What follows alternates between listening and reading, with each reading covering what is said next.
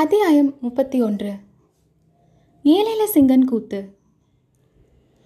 வனத்தின் மத்தியில் உலர்ந்த குளத்தைச் சுற்றி மரங்கள் வளைவு வரிசையாக வளர்ந்து அதனால் இடைவெளி ஏற்பட்டிருந்த இடத்தில் சுமார் ஆயிரம் சோழ வீரர்கள் தாவடி போட்டிருந்தார்கள். அவர்களுடைய சாப்பாட்டுக்காக பெரிய பெரிய கல்லடுப்புகளில் ஜுவாலை வீசிய நெருப்பின் பேரில் பிரம்மாண்டமான தவளைகளில் கூட்டாஞ்சோறு பொங்கிக் கொண்டிருந்தது. சட்டிகளிலும் மண்டாக்களிலும் வெஞ்சனங்கள் வெந்து கொண்டிருந்தன.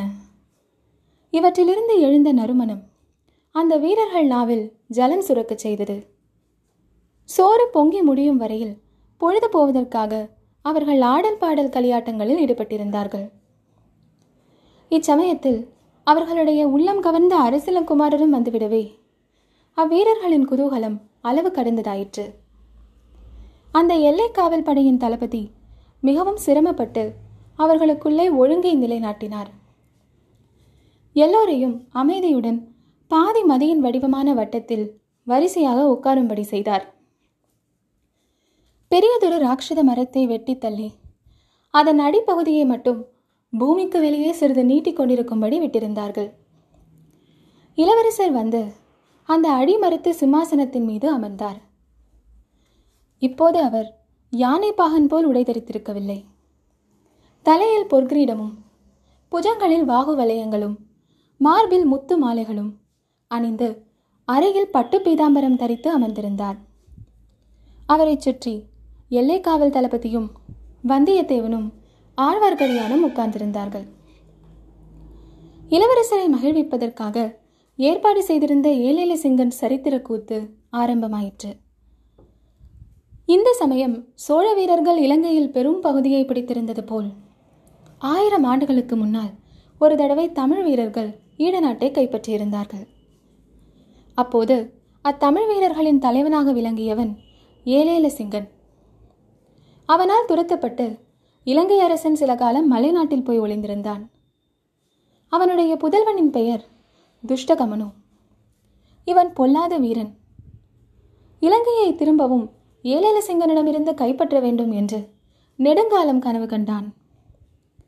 அவ்வீரன் சிறு பிழையாக இருந்தபோது ஒரு நாள் படுக்கையில் கையையும் காலையும் மடக்கி ஒடுக்கி வைத்துக்கொண்டு படுத்திருந்தான்.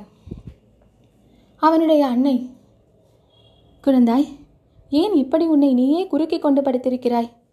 தாராளமாய் காலையும் கையையும் நீட்டி விட்டு படுத்துக்கொள்வதுதானே என்றாள். அப்போது துஷ்டகமனு தாயே என்னை ஒரு பக்கத்தில் தமிழ் வீரர்கள் நெருக்குகிறார்கள் மற்றொரு பக்கத்தில் கடல் நெருக்குகிறது. நான் என்ன செய்வேன்? அதனாலேயே உடம்பை குறுக்கிக் கொண்டு படுத்திருக்கிறேன் என்றான். இத்தகைய வீரன் காலை பருவம் அடைந்தபோது படை திரட்டி கொண்டு போன படைகள் சின்ன பின்னமாகி சிதறி ஓடிவிட்டன. அப்போது துஷ்டகமனு ஒரு யுக்தி செய்தான்.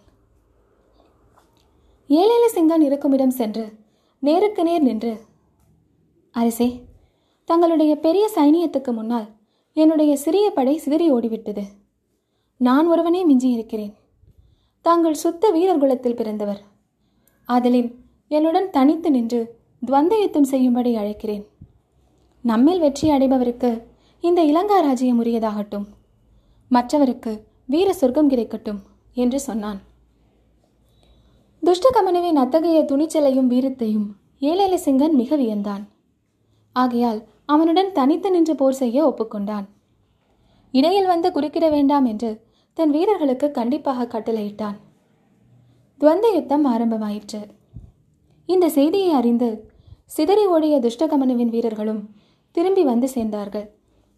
எல்லோரும் கண்கொட்டாமல் பார்த்து கொண்டிருந்தார்கள். நெடுநேரம் போர் நடந்தது. துஷ்டகமனுவோ தன் பிறப்புரிமையை பெரும் பொருட்டு ஆத்திரத்துடன் சண்டையிட்டான். ஏழேல சிங்கன் அந்த இளைஞனிடம் அனுதாபம் கொண்டிருந்தபடியால் பூரண வலியையும் உபயோகித்து போர் செய்யவில்லை. ஆகையால் ஏலேல சிங்கன் இறந்தான். துஷ்டகமனு முடிசூடியதும் ஏலேல சிங்கன் இறந்த இடத்தில் அவனுக்கு பள்ளிப்படை கோவில் எழுப்பி அவனது வீரத்தையும் தயாளத்தையும் போற்றினான். இந்த அரிய சரித்திர நிகழ்ச்சியை சோழ வீரர்கள் இளங்கோ அருள்மொழிவர்மரின் முன்னிலையில் நடனக்கூத்தாக நடித்து காட்டினார்கள். ஆடலும் பாடலும் அமர்க்கலப்பட்டன ஏலேல சிங்கன் உயிர் துறந்து விழுந்த இடத்தில் நடித்த வீரன் உண்மையிலேயே செத்து விழுந்து விட்டானா என்று தோன்றும்படி அவ்வளவு தத்ரூபமாக நடித்தான். பார்த்து கொண்டிருந்த இளவரசரும் மற்ற வீரர்களும் அடிக்கடி ஆகாகாரம் செய்து குதூகலித்தார்கள். நாடகம் நடந்து கொண்டிருந்த போது ஒருமுறை இளவரசர் ஆழ்வார்க்கடியானை பார்த்து திருமலை தம்பலை குகை கோவிலில் துஷ்டகமனுவுக்கும் ஏழேல சிங்கனுக்கும் நடந்த போர்க்காட்சியை அழியாத வர்ண சித்திரமாக வரைந்திருக்கிறதே. அந்த சித்திரத்தை நீங்கள் பார்த்தீர்களா? என்று கேட்டார். இல்லை ஐயா. தம்பளை வீதிகளில் நாங்கள் வந்து கொண்டிருந்த போதே தங்களை பார்த்து விட்டேன். குகை கோவிலுக்குள் போக நேரமில்லை என்றான் ஆழ்வார்க்கடியான். ஆஹா அந்த குகை கோவில்களில் உள்ள சிற்பங்களையும் அவசியம் பார்க்க வேண்டும். திருமலை நம் செந்தமிழ் நாட்டில் எவ்வளவோ சிற்ப சித்திரங்கள் இருக்கின்றன.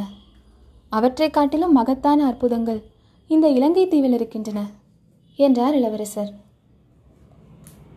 இளவரசே இந்த நாட்டில் உள்ள சிற்ப சித்திரங்கள் எங்கும் போய்விட மாட்டா. எப்போது வேண்டுமானாலும் பார்த்து கொள்ளலாம். ஆனால் தங்களை பார்ப்பது அப்படியல்லவே. நல்ல சமயத்தில் நாங்கள் வந்ததினால் அல்லவா பார்க்க முடிந்தது?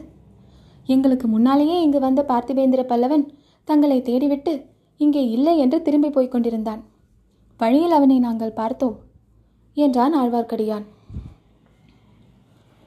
ஆம் என் தமையனாரின் அருமை நண்பர் வந்து தேடிவிட்டு போனதாக தளபதி கூட சொன்னார்.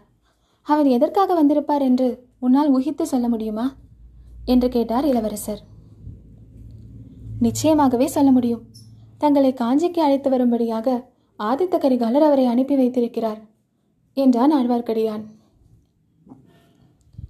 அடடே உனக்கு தெரிந்திருக்கிறதே இதோ உன் சிநேகிதன் இவ்வளவு பத்திரமாக கொண்டு வந்து ஒப்புவித்தானே? இந்த ஓலையில் என்ன எழுதியிருக்கிறது என்றும் உனக்கு தெரியும் போலிருக்கிறது? என்றார் இளவரசர். தங்களை உடனே பழையாறைக்கு வந்து சேரும்படி தங்கள் தமக்கையார் எழுதியிருக்கிறார்கள். இளவரசே குந்தவை தேவி அந்தரங்கமாக இந்த ஓலையை எழுதி நம் வானகுல வீரரிடம் கொடுத்தபோது பக்கத்தில் இருந்த கொடிவேட்டில் மறைந்திருந்து நான் பார்த்து கொண்டிருந்தேன் என்றான் ஆழ்வார்க்கடியான். திருமலைக்கு பின்னால் எதிர்ந்த வந்தியத்தேவன் அவனுடைய முதுகில் அழுத்தமாக கிளினான் ஆழ்வார்க்கடியான் தன் முதுகில் ஓங்கி அறைந்து இது பொல்லாத காடு. இரவு நேரத்திலே கூட வண்டு கடிக்கிறது என்றான். இளவரசர் சற்று கோபத்துடன் சச்ச இது என்ன வேலை? என் அருமை தமக்கையார் பேரிலேயே நீ உன் திறமையை காட்டத் தொடங்கிவிட்டாயா? என்றார்.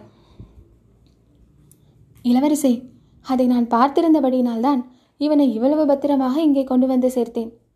இவனை வழியில் எங்கும் சங்கடத்தில் மாட்டிக்கொள்ளாதபடி காப்பாற்றிக் கொண்டு வருவதற்கு நான் பட்ட பாட்டை புத்த பகவானே அறிவார்.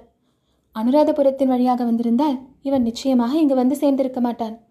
வழியில் யாருடனாவது சண்டை பிடித்து செத்திருப்பான். அதனால் காட்டு வழியாக அழைத்து வந்தேன். அங்கேயும் இவன் ஒரு மத யானையுடன் சண்டை பிடிக்க பார்த்தான். என்னுடைய கைத்தறியால் அந்த மத யானையை சம்ஹரித்து இவனை தங்களிடம் பத்திரமாக கொண்டு வந்தேன் என்றான். ஓஹோ அப்படியானால் இவனை பத்திரமாக கொண்டு வந்து என்னிடம் சேர்ப்பதற்காகவே நீ இலங்கைக்கு வந்தாயா என்ன? என்றார் இளவரசர். இல்லை ஐயா என் பங்குக்கு நானும் தங்களுக்கு ஒரு செய்தி கொண்டு வந்திருக்கிறேன் என்றான் திருமலை. அது என்ன? சீக்கிரம் சொல் என்றார் இளவரசர். முதன் மந்திரி அனிருத்தர் தாங்கள் இலங்கையிலேயே இன்னும் சிறிது காலம் இருப்பது உசிதம் என்று சொல்லி அனுப்பியிருக்கிறார் என்றான் திருமலை. இப்படி மூன்று மூத்தவர்கள் மூன்று விதமாக செய்தி அனுப்பினால் நான் எதை என்று கேட்பது? என்றார் அருள்மொழிவர்மர். இச்சமயத்தில் வந்தியத்தேவன் குறுக்கிட்டு இளவரசே மன்னிக்க வேண்டும். தாங்கள் கேட்க வேண்டியது தங்கள் தமக்கியாரின் வார்த்தையே தான் என்றான். ஏன் அவ்விதம் சொல்கிறீர்? என்று கேட்டார் இளவரசர். ஏனெனில் தங்கள் தமக்கையின் வார்த்தைக்கே மதிப்பு கொடுக்க வேண்டும் என்று தங்கள் இருதயம் தங்களுக்கு சொல்கிறது. அப்படி தாங்கள் அவர் வார்த்தையை கேட்காவிட்டாலும் நான் கேட்டே தீர வேண்டும். தங்களை எப்படியும் அழைத்து கொண்டு வரும்படியாக இளைய பிராட்டி எனக்கு பணித்திருக்கிறார் என்றான் வந்தியத்தேவன். இளவரசர் வந்தியத்தேவனை ஏற இறங்க பார்த்துவிட்டு இத்தகைய ஒரு வீரத்தோழன் கிடைக்க வேண்டுமே என்று எத்தனையோ நாளாக நான் தவம் செய்து கொண்டிருந்தேன் என்றார்.